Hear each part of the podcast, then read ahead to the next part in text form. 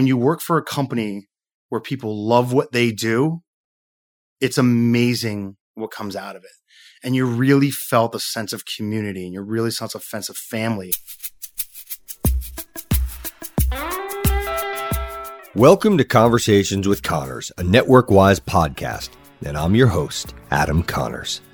NetworkWise trains and educates individuals and organizations in the science and art of networking to accelerate sales, personal development, and career opportunities.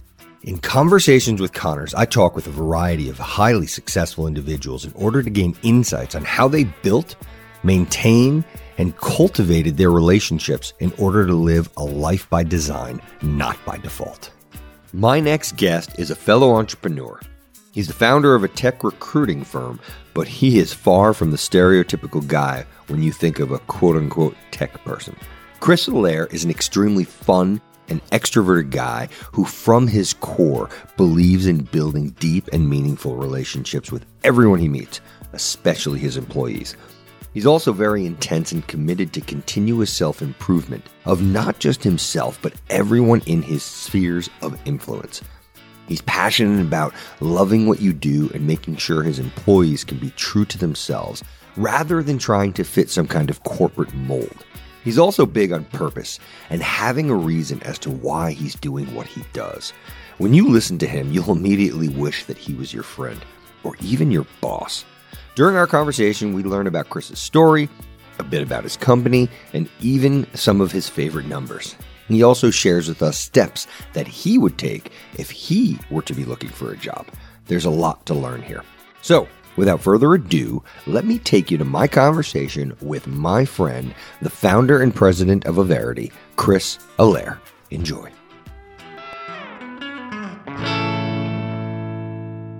Should we have some fun? What do you think? I'm ready to roll. Oh, I'm having a good time.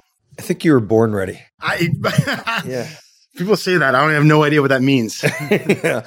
Well, how about this? Since you are good, you're good on your feet, you like to think outside the box. What do you say we do things a little unconventional today? I love unconventional. All right. So I usually, towards the end of uh, my conversations, I being that uh, we don't have enough time to go through them all, I randomly, I've got pages of questions that I'd love to get the answer to each one, but we're just gonna have to pick a couple randoms. What do you say? I'm 100. percent I'm in right. to win it. What do you have? Awesome, and I got them broken down in all different categories too. Oh, so boy. let's start. How about this? Let's go work. Scale of one to, or I'm sorry, not a scale of questions one through 16. Give me a number. Uh, we'll go work number 10 for 100, Alex. all right. In one year from now, what's an accomplishment or a goal you would have achieved? Only one?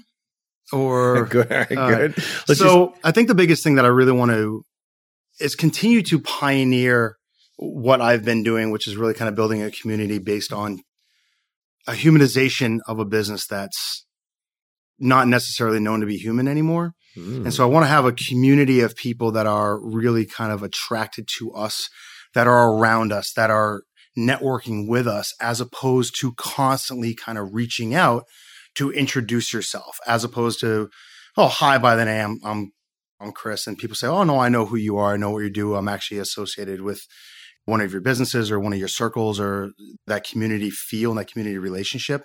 So I love that idea where they know whether it's a membership or whether it's a community or call it what you will, but hopefully within one year's period of time, is have a great circle of a community where people want to be a part of it. The people that are there are proud to be a part of it. And they talk about it and they talk to with their friends and they're like, no, this is great. I'm, I love where I am. I love what I'm doing. Hmm. So I guess that's probably a good segue to what is it that you do? so I run a uh, technology recruiting firm in New York City. So very niche specialty practice. We have very team oriented approach, so it's very different in the marketplace. But we do full time. We do contract staffing for technology professionals in New York in the area of data science, data engineering, DevOps, security, and backend software engineering. Yeah. And for the record, and for those that are listening, it is such an awesome office. You come into this office you go into this building, you take the elevator, you open up the elevator. Actually, I'll, as you open up the elevator, there's a massage table and there's someone sitting there getting a massage. So that's yes, that's that's only on Thursdays though. Oh, gotcha. So that's yeah, so you happen to be there on Thursdays, which is why I invite you there on Thursdays. When you come in and we strategically do interviews on Thursdays, so people walk in they're like, "Is that a masseuse?" It's like, oh, well, yeah, she's yeah, she comes here on Thursdays. I mean, the vibe to your office is fantastic. The light blue color, it's inviting. There's like this nice music in the background. Everyone's yeah. walking around with a smile on their face. And obviously, people are making money. They're happy where they work. Just the vibe that you've created is very different than, than any other staffing firm that I've been with, and especially on the tech side. So, if you don't mind, and I know we're kind of deviating here, I'll get back to some of the other questions, but I'd love to hear about how important like how'd you create that vibe? How important is that vibe? And how do you feel that the vibe and the culture that you've created have contributed to some of your success? I know i just threw a lot at you so. When i built the company one of the most important things that i really wanted to do was stay focused on a commitment to service and a commitment to an unparalleled experience that everyone interacts with like wow i got treated extraordinarily well. But our to basically to build this culture of raving fans that were outside of the office where people felt like they were important when everything they did was like wow this you guys have made something that is typically something that's not fun to do but you guys made it a pleasurable experience.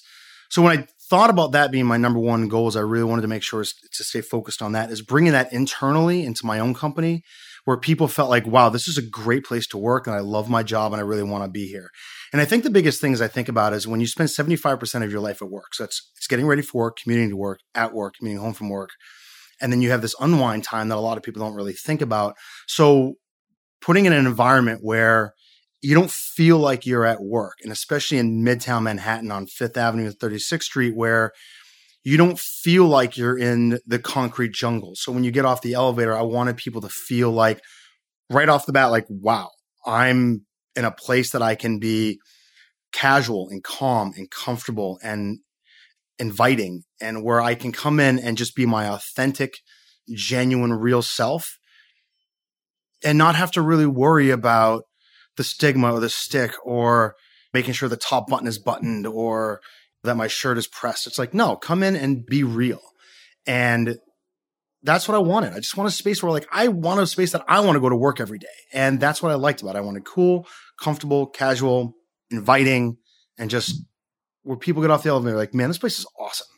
and every now and then you show up on a Friday, there's a dog running around the office. So it's just keeping it at a place where people can be the best where they really are, not what they're trying to be or not who they think they're supposed to be. I don't think that's genuine. Uh, so I want to build an environment where people like, this is just awesome. I just want to be here. So, did you always have that clarity, or is this something that has come as a result of reading certain books, following certain people, talking to other CEOs and, and actually, leaders? Actually, a lot of all the above. So, I've had the luxury of working all over the country over the last 20 years. So, I started in Boston, was in San Francisco, ended up in North Carolina, and all these different walks of life and all these different organizations that I've worked for. And I've helped build a lot of companies. And some of the things I've always taken away from it you, you take away a lot of good and you kind of you want to make sure that you're not doing the bad.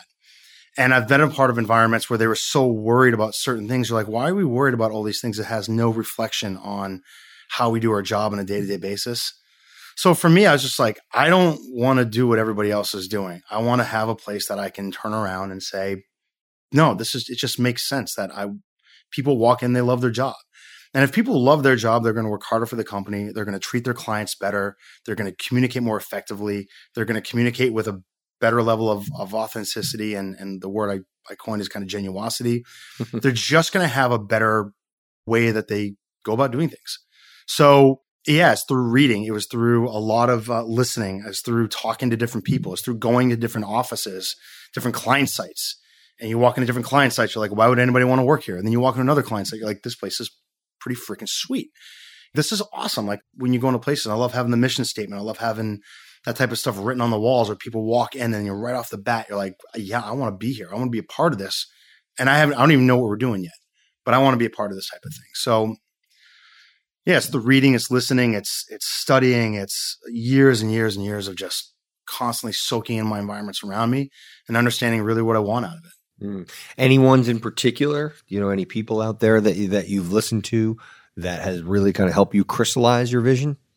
I mean, I know you're aggregating everything, but so, if anyone stands out. There, well, it's interesting because so years ago when I was in the in the financial sector and uh, lived in North Carolina and I was doing residential loan origination, and I worked for a company that was one on Fortune magazine's top 100 companies to work for two years in a row.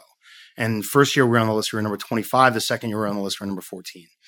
And that was one of the biggest impact points and biggest things that I really took away. That when you work for a company where people love what they do, it's amazing what comes out of it. And you really felt a sense of community and you really felt a sense of family. We felt like a family. Like if people you worked with, you would bend over backwards to help them, to work with them. And this gentleman I work with who I still try to keep up with all the time, his name was Chris. He was my vice president. He was very influential to me. He just knew how to deal with people. He knew how to manage people. He knew he just kind of was a guy that I knew for a fact that he was my boss's boss, but at any given moment I could talk to him about anything. And I knew he had my back. And because of a lot of the stuff that he did, I was one of the top performers in the office. And it was mostly just because of a great support cast. The CEO of the company is a gentleman named Pat Flood, and he he was just a very influential man. Every time you heard him talk, he always spoke about your family and reality and things that you're like, you know, he's got a bigger purpose on being here just than making money and closing deals. And uh, so I think that what I got out of working with that company is remembering why you're doing it. It was just, it felt great as opposed to some other places that I've worked that were just really, you could just tell was all about the bottom line and what have you done for me lately? And if you're not making me money, then you really have no use. And I've been a lot of those places, you know, the churn them and burn them mentality. And I was just like, I don't like that. I, I don't, why would anyone want to be a part of something like that? And the people who are, I think is great for them. Not me. That's not what I want to do. So the people that I worked with in that company were really the, they were critical to helping me understand what was really, really important and valuable and in business and in life. Yeah. So you own a tech uh, recruiting firm. Obviously, you guys are doing well, and I know that your turnover is ridiculously low too. What, yeah. Actually, talk about that for a minute, and then I'm going to ask my question. So I know the general space, but I can't speak amongst everybody. So, but in technology recruiting, and specifically in New York, what I've heard and what I've read is that there's about an 85% turnover ratio on a national average. It's about a 45% turnover ratio. And sales in general is one of the highest turnover ratios in business since 2000 since January of 2018, my company has a 0% voluntary turnover ratio. And for the record, uh, we're in March of 2020 yes. when we're uh, recording this. So I'm going on over two years of anybody wanting to voluntarily leave the organization. Yeah, that's impressive. And and again, you're in recruiting and in sales. yes, know, it so, is recruiting so, and in sales, so, very much. Yes. Yeah. So, and then, so what is it that you're attributing? You know, obviously, you guys have created a good culture. Mm-hmm. You've provided a good platform for your recruiters to make money. But at the end of the day, it's up to them to be able to bring home these these sales, these placements. What is it that makes them stand out and and, and makes them successful? I think the critical aspects that when we hire people that I look for in people is really first and foremost is someone who's very genuine, someone who's very authentic, and someone who's a very naturally charismatic and caring person. Our interviews are not how do you close somebody? What are your sales tactics? Our interviews are what do you like to do? Tell me about your family. Tell me about your hobbies. Tell me about something in your personal life that would make me go, wow, this is a really interesting person.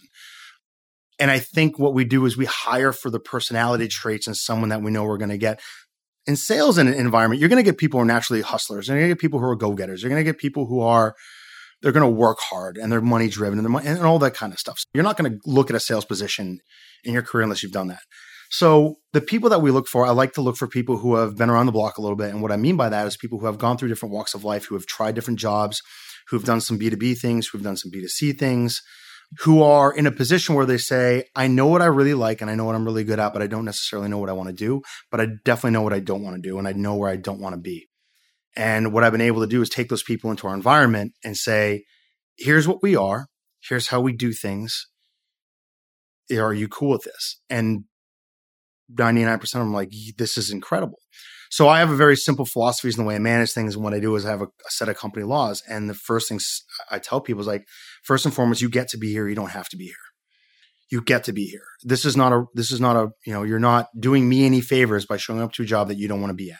If you don't want to be here, open the door and leave. You, you're welcome to leave this job anytime you want. But when you're here, this is not a hobby. This is what we do. We work hard, we play hard. It's about teamwork, communication, collaboration, all for one, one for all mentality. And you need to understand that. So when I hire people, like I lay down kind of a set of ground rules and, and what I call them the company laws. And if you're not in, then you don't need to be in. That's fine. I'm not worried about it. But when you're in, you need to know, like, no, this is the deal and this is what you're signing up for. And it's really that together everyone achieves more mentality it's just I have to I don't say drill it into people because they don't it doesn't need to be drilled into people, but I like to really kind of drill it home so people understand really what they're becoming a part of. So there are mo- no misconceived notions on like, oh, I thought this was a you know individual contributor role, or I was just going to sit in the back room and bang phones. It's like, no, actually, that was never. You know, that's quite the opposite of what we talked about. So what's interesting is that you guys specialize in tech. And, you know, if you don't mind, clarify how important the human relationship skills are for your role. And before answering that, the reason I ask is I do know a bunch of other people that do what you do. They don't necessarily own their companies, but they're in the space. They've been trying to tell me that it's, oh, it's not personality, it's not relationships. All you got to do is just match up this type of technology with what this kind of job is in this company. And I'd like to beg to differ. And I think that you could probably help me beg to differ. So I, yeah, mind, I couldn't agree with you more. So first and foremost, people hire people. I don't think a lot of people really understand this is the fact that regardless of if they're qualified to do the job, if you don't want to work for someone or with somebody, you're not going to work with that person. Because let's face it, you can have some people that are some of the most intelligent, technically savvy human beings on God's green planet.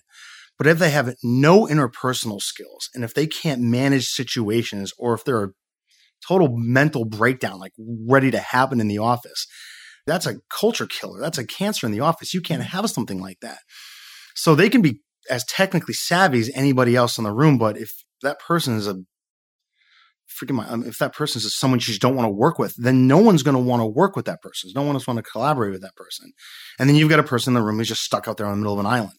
So I don't care what anyone ever says about from a technology standpoint. Yeah, you have to be technically sound in what you do. And I understand that, you know, but I'm, but if you don't have genuine people skills, that's why people get interviewed, right? That's why you're not hired based on your letters on a resume. That's why they don't send you a code test and say, if you pass this code test, you now get admitted, right? Or now you get an offer based on what I've read on paper. Like no matter what people like to say, you still interview someone.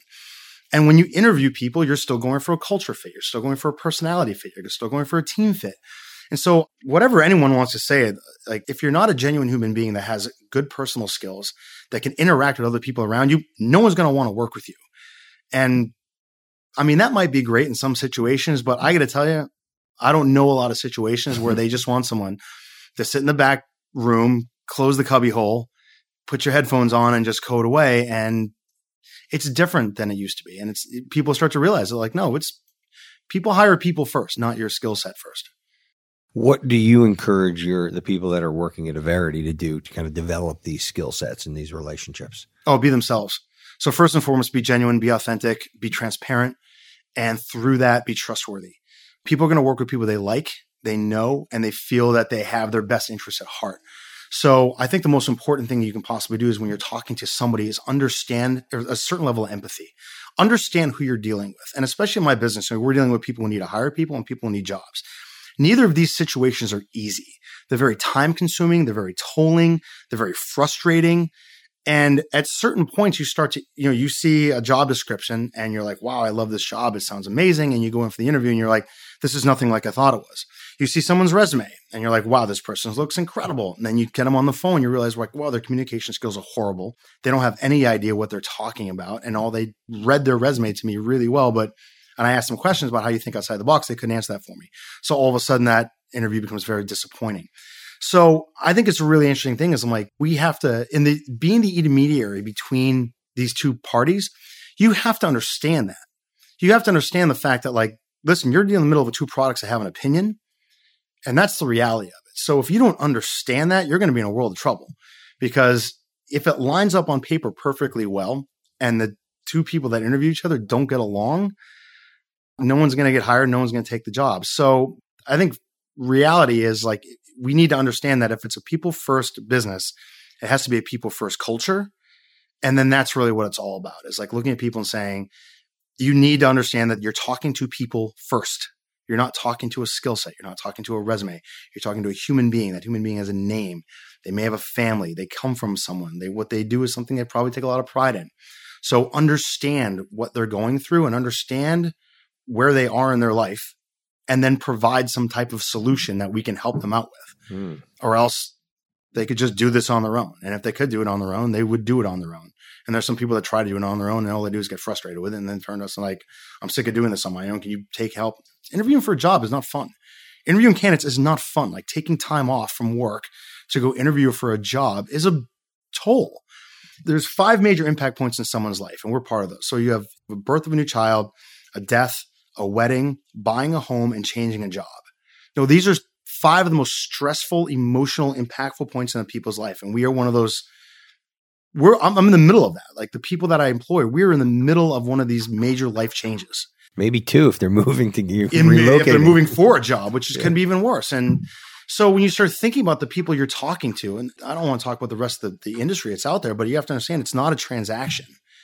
It's like you have to understand where people are coming from, what their motivations are, why they are interested, why they're not interested. And if you're not a genuine, authentic self, no one's going to want to talk to you because then they start to understand that's Like you could care less about what I'm doing. You only care about yourself. And that's not going to help me. What do you recommend that some of these candidates do, or just anybody in general, to enhance their people skills?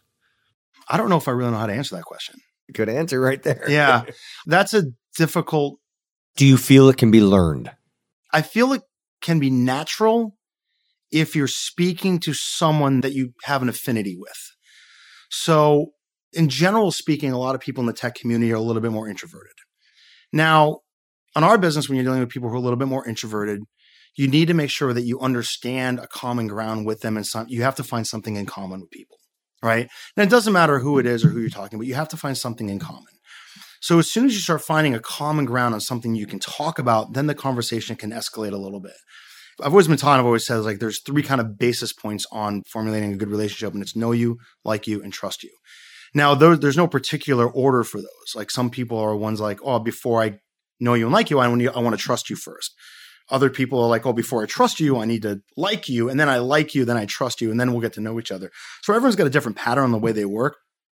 So I always try to tell people is like, try to find a common ground with the person you're speaking to and then the conversation will kind of naturally open itself up. So whether it's you know not everyone's into sports, some people are really into gaming, some people are into um, a technology platform, some people are into online poker, some people are into you know um, you know music or the social arts or whatever people are into. There's ways that you can find help people find a common ground, and then once they find that common ground, then this kind of then it can be a catalyst into a much more casual conversation which your natural people skills will tend to come out a little bit more.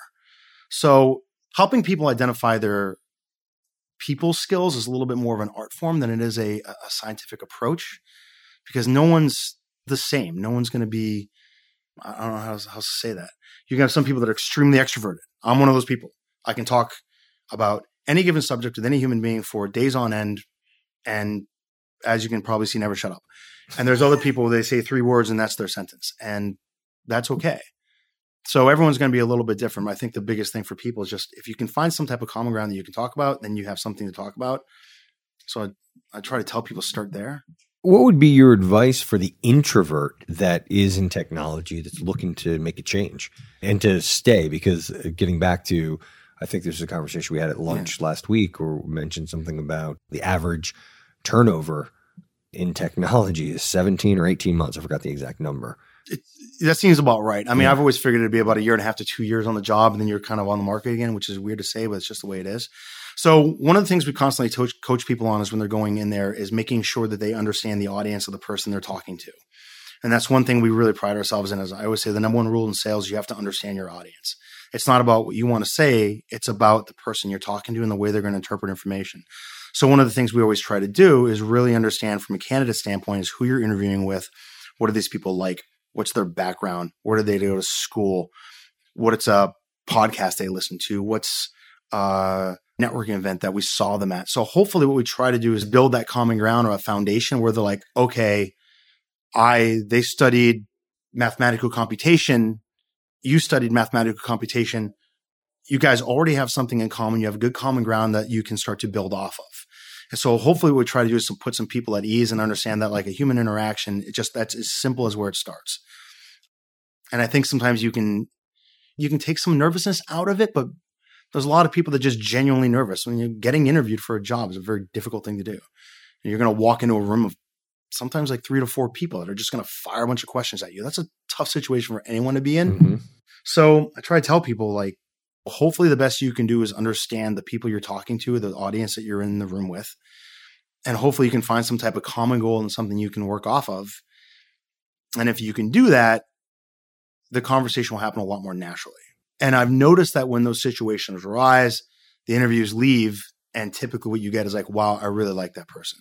What would you say is the percentage of, uh, in terms of getting a job? Is I don't know, let's call it on a out of hundred percent. How much of it is your resume? How much is it your personality? How much is it your references? How much is it your how well you interview? How much is it your references?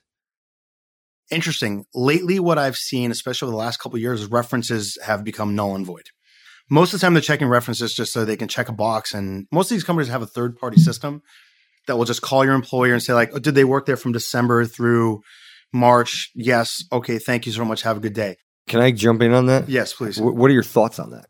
I think it's interesting. I think depending on what job you're interviewing for, personally, I think that if you're interviewing for a job that requires a lot of human interaction. If you're interviewing for a job that requires any type of management or anything to that effect, where there's a lot of people skills involved with it, I think it's up to the employer to back channel references on and to find somewhere they used to work, find someone they know, reach out and do a back channel. However, if you're hiring somebody in, in a really strategic level position, it's not a bad idea if you're hiring someone at these salary levels and some of the positions you're putting people into is to do a back channel and say like, "Hey, I see that this person used to work for you over there. They don't know I'm calling you. I want to make this person an offer. What was your real experience?" Okay, we got references. How important is the resume? How important is the interview process? Just so the interview yeah. process is the interview itself. I think the first two interviews are going to be the most critical ones. So ideally, the person's already been screened, qualified, and interested in the position. So you're starting off on a good note because like, oh, this person's qualified, interested, and available for my job. The resume is a tool for the interview. So ideally, what you're looking for is when you see the resume, you're going to see dates, companies, titles, letters, and numbers, and you're like, okay, everything looks neat. The real rubber, when it let's say that the rubber hits the road, is when the interviewer is going to start talking to the interviewee about what they did. Can you articulate to me how you did this at your last job? Can you articulate to me what happened when you guys bottlenecked in this problem? Can you articulate to me? Can you explain to me the difficulties you ran up against? So 80 personally, I think like 80% of really what's going on, especially right now, is that first initial two interviews should be the primary intersection between figuring out if you're talking to someone that can really do the job or can just say they do the job on paper. The resume is a great reference point for, again, great reference point for the interview. Titles, I think, are kind of irrelevant. I've seen people with CTO titles at five person companies that are really not a CTO, they're just a lead engineer. And I've seen people at lead engineers at 50,000 person companies that are the lead on a team of 15 people that probably could be the CTO at a small company. So I think your titles are irrelevant. I even think some of the technologies you've used are are relevant to a certain case to make sure that you can use them at the job you're applying for. But the real the reality is is you want to hire someone who really understands what they're doing, can articulate how they did it, and can solve problems when it hits the fan. So how how often does this happen in tech where a great candidate's resume just is is not under properly understood by a potential hiring manager? Frequently. All the time, huh? So frequently. Yeah, it's a lot of times because there's it's more value to your services then if you're able to kind of support Yeah, I think what, exactly. I think what you really need to do is make sure that you, when you're presenting someone to a position, is giving some girth between like, hey, this is what you're going to see on paper. This is what this person really does.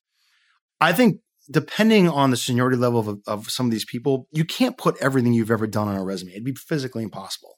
These things would be 15 to 25 pages. So mm-hmm. what you have to do is at least some type of highlights. And I think resume is a great bragging point. Like if you ever read my resume, you'd swear to God I'm the most like amazing person, sales guy you've ever. Like oh, I put up these numbers and negotiated these things. Like, all right, it looks good on paper, right? So I think it's really invaluable to have someone that can explain. This is what you're going to see. This is really what's going on in this person's situation. Because these people aren't like no one's a professional resume writer, and no matter how like oh we can spruce it up a little bit, but no, I say put three to four bullet points that explain what you did explain some of the outcomes that happened, explain some of the bragging points, the things that you can really talk about, because that's what they're going to talk about. Other than that, it's up to you to get to the interview and actually answer the questions. Like, because no one's going to look at your resume and be like, obviously, this person's really good at what they do. They're going to be like, obviously, this person looks like they're pretty good at what they do. Let's get them on the phone and see what it's all about. So that first round interview is critical for people. Yeah, it is.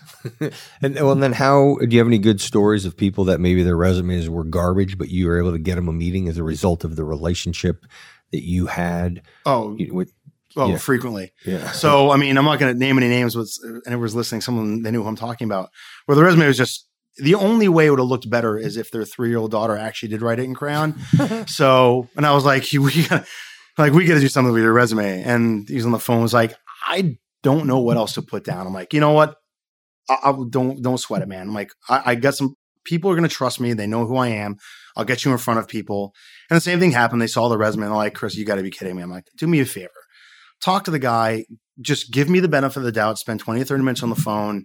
And I'm telling you, you're going to be happy. And you know me. So we're going to be in good shape.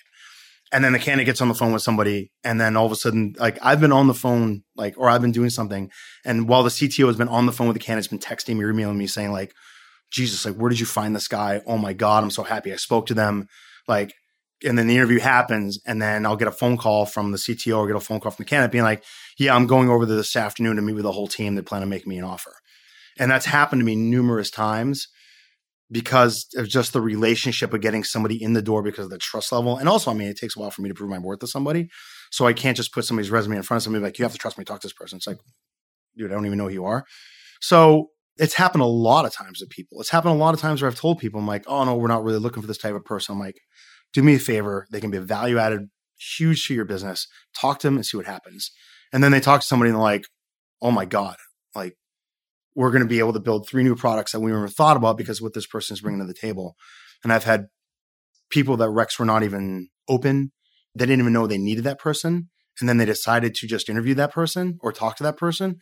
And then all of a sudden that person ended up being their lead Android engineer for the next like two and a half years. Those, those are the best kinds of stories. Let, let me ask you this: Have you had? Well, I'm sure you've placed multiple a candidate multiple times throughout their career, oh, right? Oh, yeah. Then, Oh, yeah. then I'm sure they've become your client too, correct? yes. How often do you find that the, the candidates themselves are appreciating the relationship that you bring to the table? Or is that something that I mean, I'm sure some do, some don't, but how much of a differentiator is that for you? I can tell you wholeheartedly that I think probably on one hand, over the last however many years I've been doing this, how many candidates have not appreciated what we've been able to do for them. Because again, I don't think there are there's a lot of people out they just they have no clue how to go about looking for a job. So where you start, I'm go, I'm going to put myself on the market. Some things are happening at my current job. I'm not happy. The next question is like, okay, where do you go? And it's like, well, I'm going to reach out to some people that I know that are working some companies and see what's going on over there. And then after that, it's like, I guess I'll do what? I'll answer some ads or something. So then there's like this mass confusion layer. And then typically what happens, then they'll start talking to us. And then once we start really identifying what they want, and then we start tapping in the network and we start talking to them really about what they do, you can hear that level of comfort. Like, wow, you guys definitely, I know for a fact that you have my best interest at heart. And I mean, we've recently had two candidates within the last like month that have told us that, like, you know what, I'm already in process with these two companies. Can you do me a favor? Can you take over the process for me? I don't want to handle this. I've had another candidate that I've placed now three or four times in his career that when he comes back on the market, he just came back on the market last year in November or October, something like that. He was getting other leads from LinkedIn or from other people emailing him. He was taking those emails and forwarding them over to us and my team. saying, Hey guys, can you do me a favor? Can you get me into these companies? And we were able to actually act on that because that's the level of trust of these people. Like, yeah, I'm getting random stuff all the time on the internet, but I have a relationship with you. You know who I am. You know what I want. You know how to accurately represent me. Do me a favor, get me in front of those companies and help me out. Do you have a rule of thumb on how quickly you'll get back to somebody? I tell everybody try to get back to people in the same day. The reason I say try is because realistically speaking, it's not. I always like say what you do and do what you say. So that's my biggest thing. Is if you say you're going to get back to someone later that afternoon, get back to that person later that afternoon. If you say you're going to have something in 24 hours, make sure in 24 hours you have something. If you, I think those are the critical points. It's like, no, say what you do and do what you say and follow through on it, and you're going to be in good shape. I think realistically speaking, if you tell somebody I'm going to submit your resume to this client and I'll have an answer for you by the end of the day, that's not accurate. So I think if I'd love to say it to everybody that we'll get back to you by the end of the day today, but it's like, I may not hear anything today. So what I'm going to do is I'm submit your resume. I'm going to follow up some phone calls. As soon as I hear back, I'll let you know. My goal is to get back to you the next 24 to 48 hours, the latest. Right. All right. A number between one and 12. Give it to me. Five. Any reason for five? Yeah. The, a lot of things happened last year in the business in fives that were just amazing. So I kind of a number that really stuck out to me. I'm a big Johnny Bench fan. His number was five also. So it's just kind of weird thing. But like last year, we hit certain milestones. We moved to Fifth Avenue. We were five stars. It's like all these numbers and fives kind of like showing themselves. So it turned into a number that really stands out to me kind of front and center now. So I like that. And that's big irony on this question when I hit hit you with it, because five represents all things that are good to you. So the irony of this question is if shit hit the fan and you had to get a job, what would you do? And if you don't mind, let's play this scenario out. How about that? So, what would I do? I would want to have a position where I could either manage. Um, want to have a position where I, I would want to manage people, um, specifically either managers or salespeople, people that influence and have a direct influence on other people. So walk me through the scenario. So let's say, and I'm just totally making this up because I think this is going to be good for people that are listening. Mm-hmm. Let's say that, you know, for some reason, which isn't happening, the tech world just goes to crap. So now, Chris, you've got to get it. You've got to get a job. So someone who's who's out there that's looking to get a job, what would you do? How would you would you put? What would be the couple steps that you would do? Would you put a resume together? Would you reach out to your network? How where does LinkedIn play into things? Walk me through the process of what you would do. I so think first and foremost, what I would do is reach out to the people that I know and I trust in business in general. I would try to stick to an industry that I really happen to have some type of affinity with. So I'm not going to say, you know, good or bad of whatever industry it is, but I would find some industries that I know that I really have a passion about or that I really believe are going to go somewhere. And I would reach out to the people that I know in those industries and kind of go that route. I would pick up the phone. I would start making some phone calls.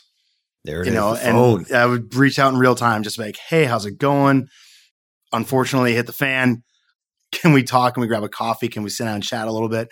I think secondary after that, I would try to look at people that I'm second connections with and I would try to get some introductions.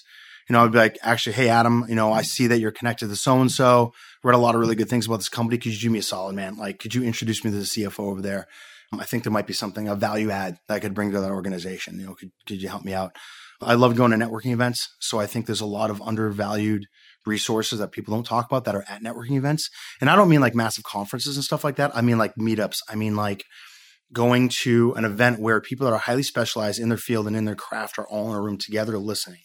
And because you have a little bit more attentive audience. So I think right off the bat in there, you're going to triple your odds because every conversation you're having is kind of a little mini interview hey, what are you up to? How are things going? What are you guys doing? Et cetera, et cetera. And next you know, you've got kind of this little plate interview going on and you never really thought about it. And then after that, I would just make sure that personally, I think LinkedIn has a lot of value these days. I think really what it comes out to is, now, realistically, it is your open online social resume.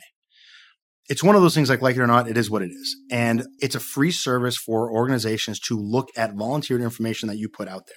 So before I start putting things on a piece of paper, I would want to make sure that everything on my LinkedIn profile is exactly the way I would want it to look for what I'm going for.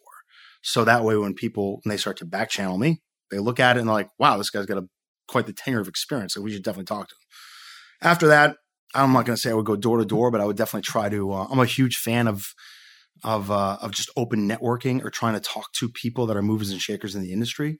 Something you and I talked before. I, I'm a huge fan of if you go to events that have speakers.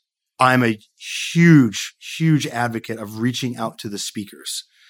I don't know why, for some reason, that people are, are intimidated by this, or they, they just they feel like they don't like. Oh, I don't want to bother them people who love to speak about a certain topic are very passionate and typically a lot more open than you think they are. Mm-hmm. So if you just reach out to them and say like, "Hey, listen, I see you're speaking at this event. I'm going to be at that event. Could I grab 5 minutes of your time, 10 minutes of your time just introduce myself?" Very few are people actually going to turn around and say like, "No, don't no, don't talk to me." They're going to be like, "No, as a matter of fact, like absolutely." I've gotten more business from that way. I go out of my way to make sure I speak to the keynote people that are speaking at these events because that's how it's really done. I don't think, you know, I really don't think it's complicated. I just think you need to take the. They're just again, it's just they're just talk, they're just people. They're just people standing up talking about something that they're really qualified to talk about. And if you don't put yourself in front of them, you're probably never going to meet them. I agree wholeheartedly. So I want to go back to something because you talked about reaching out to your network and stuff. So you and I have done a really good job of staying in touch. And usually I'm the the network guy, quote unquote, that is the one reaching out and being the energy behind a relationship. But you do a great job of that, whether it's just a funny text we'll send, whether mm-hmm. it's just commenting on something in social media that we've posted, or if maybe I posted, you know, if I, you know, the news article, whatever that might be. So you're, you're very, you're very conscious of that. Is that something that you are conscious about and you do those with a lot of your friends or how do you maintain a lot of these relationships while also build a business, have a young family, have a wife, commute an hour. You know, how do you do it? How do you do it? I think it's a lot le- of people, and I'm sorry to cut you off, but a lot of people make excuses. Yeah. So I want to get your perspective on that. How, how, how have you done it? So first thing, I start with networking in general. I, I think it's a very, I honestly, I think less is more. You don't need to have a network of 5,000 people. If you have a strong network of 25 to 50 people that you're really, really tight with, it is a very powerful tool you have. So I think the beautiful thing is what I love to do is if you have a very strong network of people that you really feel an affinity with, that you want to have a relationship with, you have to constantly just reach out. All you have to do is just say hi. Just quick text, quick thing on LinkedIn, quick little the little thumb up, you know, the like or comment on it just to let them know you're kind of always there. I don't think it's rocket science just to reach out to people that you want to be you want to see successful as well. So whether it's CTOs or VPs engineering, I've been talking to the same people for 12 years. And I say I've been probably mm-hmm. talking to the same 150 to 200 people for that for that length of time. I take time to really know them and understand them. You're not going to be able to talk to everybody or not reach out to everybody. It's just physically impossible to do it. So personally, I'm like, I know that the people that I try to constantly network with and affiliate myself with are first and foremost people I want to because I like them Second of all, they're people that I know that we have a lot of affinity with. I go back to that kind of bottom line, something in common with. And I think there are people that just, you know, when we have a mutual respect for each other on who we are, what we do, and we both know that our time is valuable, that I think we're really, when it comes to working your network, when you have those kind of mutual understandings, it's phenomenal. When I started my company over six years ago, I reached out to about 45 to 50 people on LinkedIn and I let all of them know what I was doing. I heard back from 48 and all of them said, I'm 100% in. I can't wait to be in business with you. And I thought that was the best. It was a very good moment for me. And I was like, okay. And I had a couple people actually tell me like, wow, it's about time. And I was like, all right, let's go. So I was, um, it was one of those like great affirmations that I know that I was getting to the right thing. I don't, and again, really what it was was just like, these are the people that I want to reach out to. These are the people that I know I have affinity with. These are the people I want to be in business with and reach out to them. Awesome. Next set of questions. You ready? I'm in. Let's do it. Ready? 17 to 59. Whoa. Uh, 33. 33. You just rattled that one right off. Yeah. I, so three was my baseball number. Uh-huh. And 33 was my high school football number, but that was more years ago than I really cared to admit out So, so uh, here's the irony of this question. Um, it was one of my actually favorite questions, and it ties into the shirt that I'm wearing. any can you can you guess by any chance what the question is going to be? No. Uh, Where's your favorite place to get pizza? Oh, that's a sad story. So it went out and it went out of business a couple how, years ago. Oh, that is sad. I was, I was going to say, so, how does anything with pizza sad? It was. But. It's the sad story. It was my favorite place on. I so my wife and I, my now wife and I, used to live on Seventy Second Street and Central Park West, and right off the express train was City Pie on Seventy Second Street. So I'm still trying to find one that I really like. I haven't it's all awesome. I don't really, I don't have one right now. Gotcha. Okay. So, fair, fair, enough. Yeah. All right. Let's go to the next question. Yeah. Make it personal here. Give me uh, one through 14. Give me a number. Through 14, uh, 12. 12. Okay. Besides your family, what is your most prized possession? Besides my family. Yeah. The most prized possession I well, I'm going to use the term possession is a tough one. I think um, I can. I think my company is. I yeah, my company. I am the luckiest. I have so many things that I'm just lucky for, but I really think to do what I've done with I'm so passionate about my company and what I stand for and what I believe in and the way I really think it should be done I mean, it's just, it's, it almost feels like family to me. I mean, that's my, I call it kind of my baby, but it's, I know it's not because I have two little ones at home that are my babies, but this is, it's something that I would say it's like, I love it. I love what I do. I love my team. I love the aspect of the business. I love the logo. I love everything about so, it. So, how do other people? You're very fortunate. Mm-hmm. How do how what advice would you give? This will be my last question, and I'll let you go. What advice would you give to other people to help them to tap into this passion that you have? You know, you're fired up to go to work every day. Yeah, you're fired up to build something. You're fired up to help other people that are working for you build whatever it is that they're looking for. You're fired up to help your clients. You know what? What advice would you give somebody to help tap into that same level of passion that you have? Know your why. I think people have to understand their well, purpose. Simon Sinek. It's well, yeah, it's Tony Robbins. You know, yeah. you have to know your why, and I think it's really it goes. I'm honest, people just don't talk about it, and it really makes me. I don't, I don't, They talk about the what all the time, but they don't talk about the why they're really doing it. Because you've got three basics. You got the what, the why, and the how. And a lot of times you talk about the what and then the how, but you forgot the purpose behind it. So I tell people, and what I've been really focused on is like, don't ever forget your purpose on really why you started this in the first place, why you're really doing this. Because the purpose was everything. Because you woke up one day and you had something in your mind and whatever that vision was was yours and if you didn't follow through on it think about like there's a lot of people who are probably listening to this that you never followed through on that and think about the way that kind of makes you feel a little bit now some people are like well i'm really glad i never followed through on that because it would have you know real estate market in 2008 wow that would have been a tough one to follow through on however there's a lot of things that you probably if you did follow through on it know the way it would make you feel right now so I just tell people, it's like when you start something and you know why you're doing it, you need to hold on to that why. Write it down, keep it in front of you, and never stray from your purpose. Because your purpose will leave you will lead you through the good times and the bad times. They're going to lead you through some struggles and growth. They're going to lead you through some financial highs and lows. They're going to lead you through when you maybe make a wrong hire that you're like, wow, what do I do with this situation? Um, and especially like a lot of people talk about the bad the bad times in business not to be weird, but the great times in business are even the more reason to remember the why you're doing things. Because it's very easily to get distracted by the almighty dollar. When business starts rolling in, and you're like, wow, this is fantastic. You know, that's not why you did it. And I think for some people, that is why they didn't. And I think it's fantastic. But it wasn't why I did it. And so I tell people, it's like, you need just, the why you did it is what made that happen. Don't forget it. Write it down, keep it in front of you, and stay true to it. Now you can pivot a little left, you can pivot a little right from it. But if every year you're coming up with a different reason why you're doing something, you need to get back to kind of square, you know, ground zero a little bit, a little square one. Wow, that was great. Thank you, Chris. I really appreciate you coming here, taking a trek to the sixth borough. Well, thank you. Make it a great day. You too. Thanks, Adam.